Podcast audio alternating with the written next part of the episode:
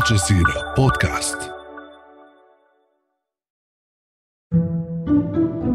This weekend, a fire in Iran's notorious Evin prison provided visual evidence that after a month of protests, Iran has not settled down. Smoke was seen rising from the facility and gunshots were heard. The Iranian government says the fire is unrelated to the protests, but for many Iranians, it's hard to trust the government right now. Meanwhile, the UK and the EU are sanctioning Iran's morality police and Canada's sanctioned members of Iran's Revolutionary Guard. When 22 year old Mahsa Amini was killed, her image and the image of what happened to her spread online. Now, Mahsa Amini is the most popular hashtag in the world. So, what stoked this social media movement and an army of Gen Z girls in Iran? I'm Halla Mohieddeen, and this is The Take.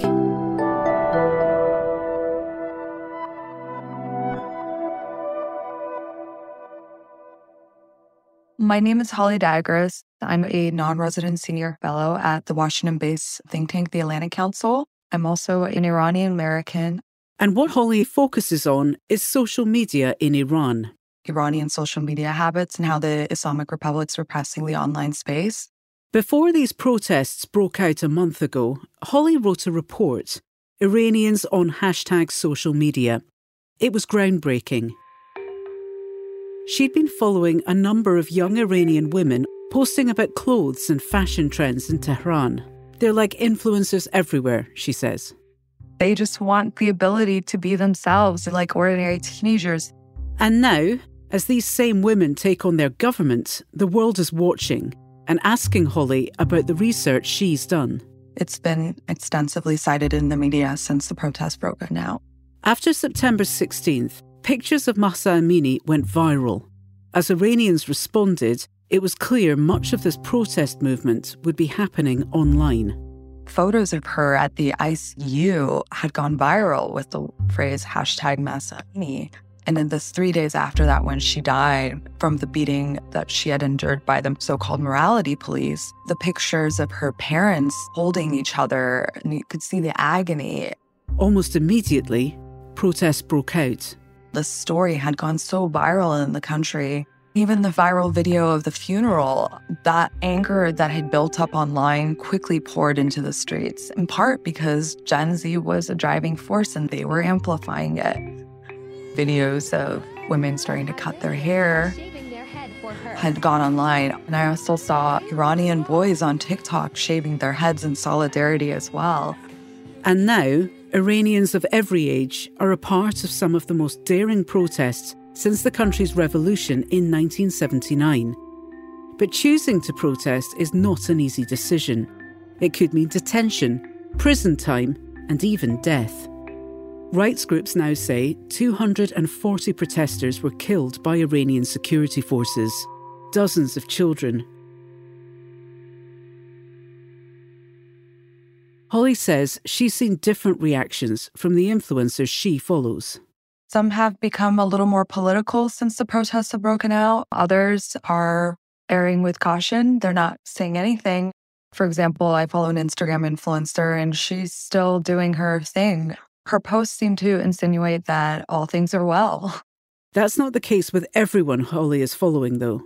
She took a special look at Gen Z, the youngest generation now, they're in their tweens, teens, and early 20s.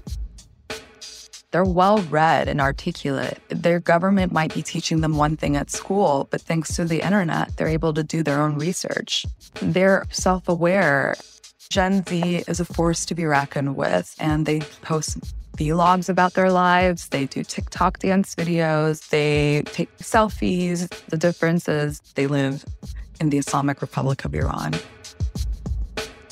and there are a lot of rules that could potentially get them jailed. But what Holly is so impressed by is the girls and their role in this protest movement. What's been so incredibly moving and fascinating to watch is just how they've been leading the protests. We've seen viral videos and images of Iranian Gen Z at school taking off their hijab, showing their hair, and making some pretty offensive hand gestures at the ubiquitous images of Supreme Leader Ayatollah Khomeini, who took hold of the country after the 1979 revolution.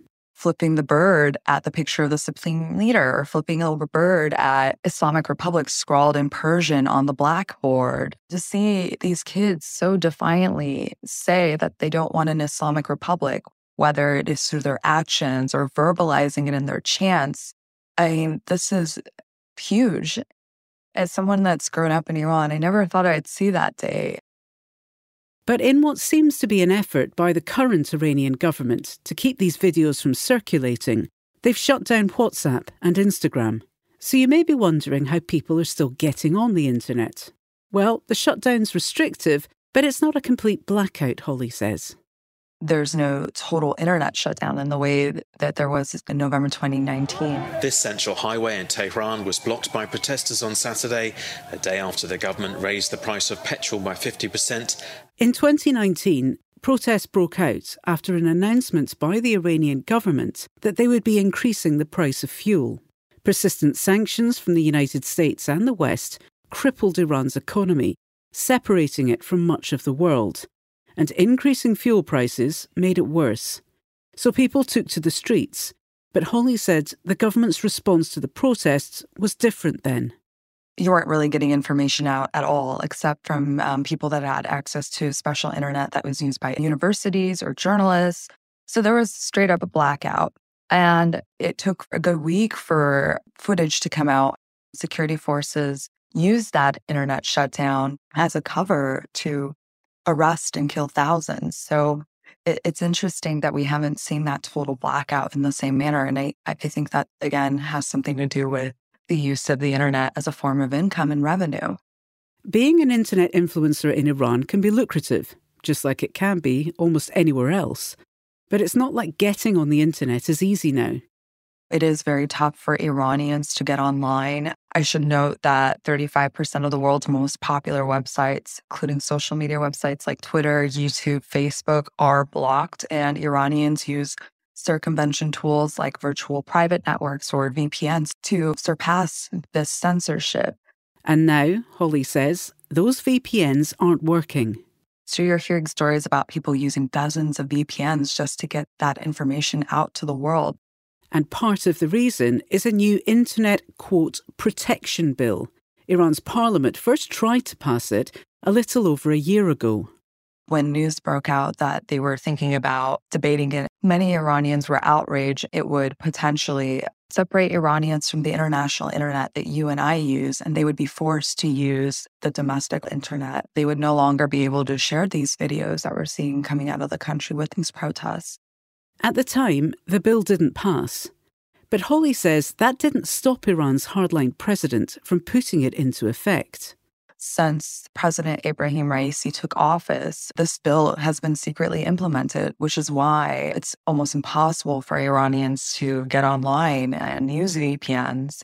Iranian news reported the secret implementation not long before Mahsa Amini's death. And still, despite internet restrictions, so many Iranians are getting their voices out, thanks to a separate group of online influencers.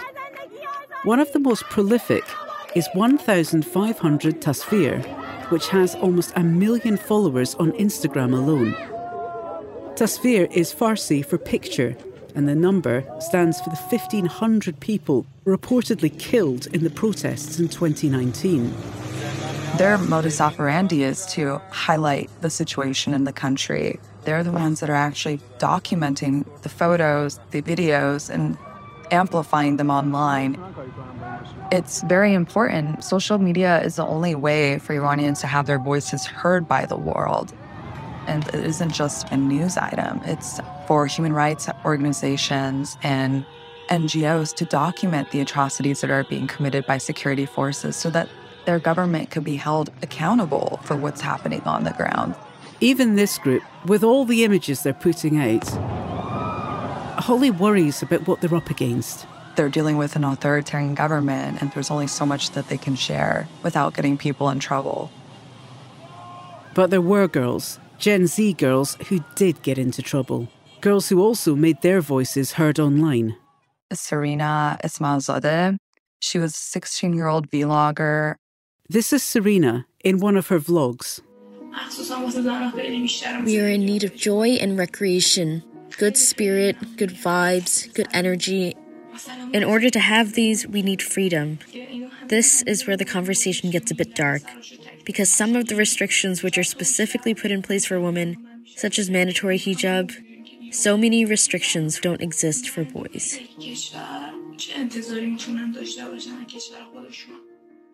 She liked to sing at the top of her lungs to Hozier's Take Me to Church. She was beaten to death by the security forces. And then another girl, also a teen. Nika Shakarami, also I think 16 years old. Nika was filmed burning a scarf over a dumpster. But there are also other videos, Holly says. Video of her just being an ordinary teenager, singing as well, doing ordinary teenage things. She disappeared for days before her body was found. It's devastating to watch. But what's even more tragic is that they also pressured her family into forced confessions on state television. It's stories like this of Gen Z and the sacrifices that they're willing to make. They know full well that they'll be beaten to death by batons or shot with bullets, but they just keep moving forward. And if you ask them, some of the kids that the protesters that I've talked to that are Gen Z, they'll say, well, every time one gets killed, more of us rise up. The protests continue in Iran and also outside the country. After the break, how big is this social media surge? Who is driving it and why? Hello, I'm Charles Dance, your narrator for Hindsight, an original podcast by Al Jazeera. In season four, we carry on exploring the lives of history's most notable figures, from Rosa Parks to Pol Pot. We meet the people who changed the way we think about our world and those who left it marked by their infamy. Hindsight from Al Jazeera, wherever you get your podcasts. As memes and protest videos pour out of Iran, women around the world are also taking to social media in solidarity. From Europe to the US to Canada, they're cutting their hair in support. Stars like Juliette Binoche are also extending their support with this symbolic act.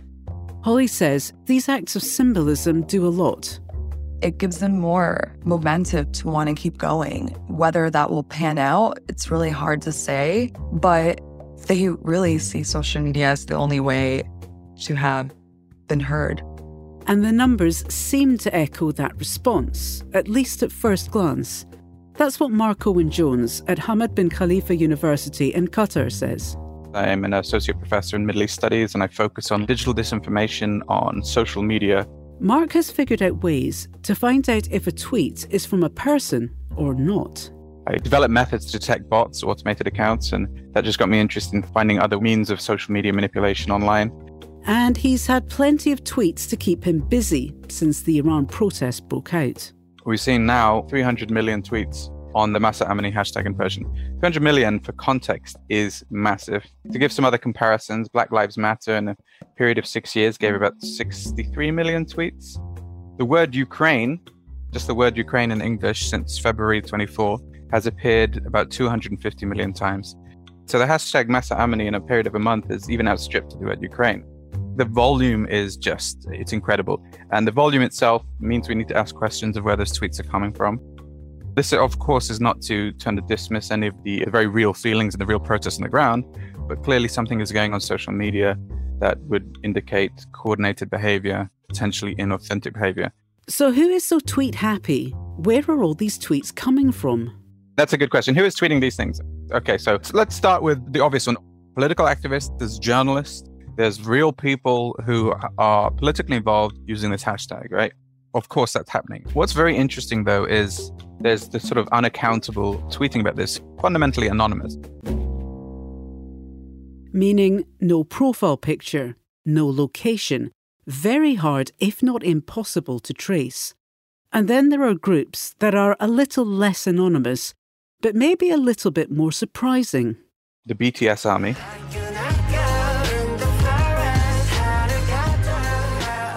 Now, please bear with me because this sounds absurd. BTS is a Korean K pop band responsible historically for creating huge Twitter storms, right? BTS and K pop have a lot of followers worldwide, and they were able to mobilize supporters in response to certain political events, usually related to social justice. So I believe the BTS army has been activated. Fans of BTS often call themselves the BTS Army. So at least half a million tweets on the Mahsa Amini hashtag appear to be coming from BTS fan accounts. One theory for all the BTS support is that one of the Iranian teenagers who was killed, Nika Shakarami, was a huge BTS fan herself, and the BTS army are rallying around one of their own. BTS has a massive following in the Middle East. It's huge. Iran, they have a very young population, millions of BTS fans.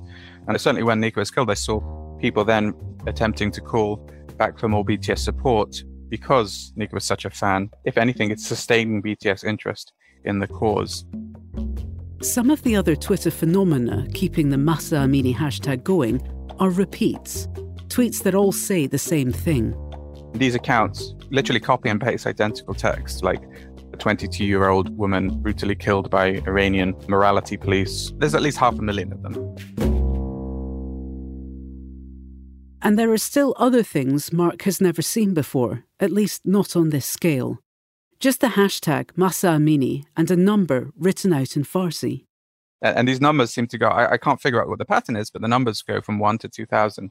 It's normal that people will come to Twitter and sign up for accounts when there's a political crisis, but a lot of the accounts, frankly, don't have any clear allegiance. They're just anti regime. What it looks like is that someone has created a bunch of new accounts for the purpose of platform manipulation. That's at least what I think is going on. And it implies coordination. Then there is a whole different category of tweets and social engagement, Marc says. There has long been a number of groups, states, and actors trying to control the online narrative when it comes to the Middle East, and particularly Iran. There's obviously a lot of people who want to exploit the situation in Iran for their own interests.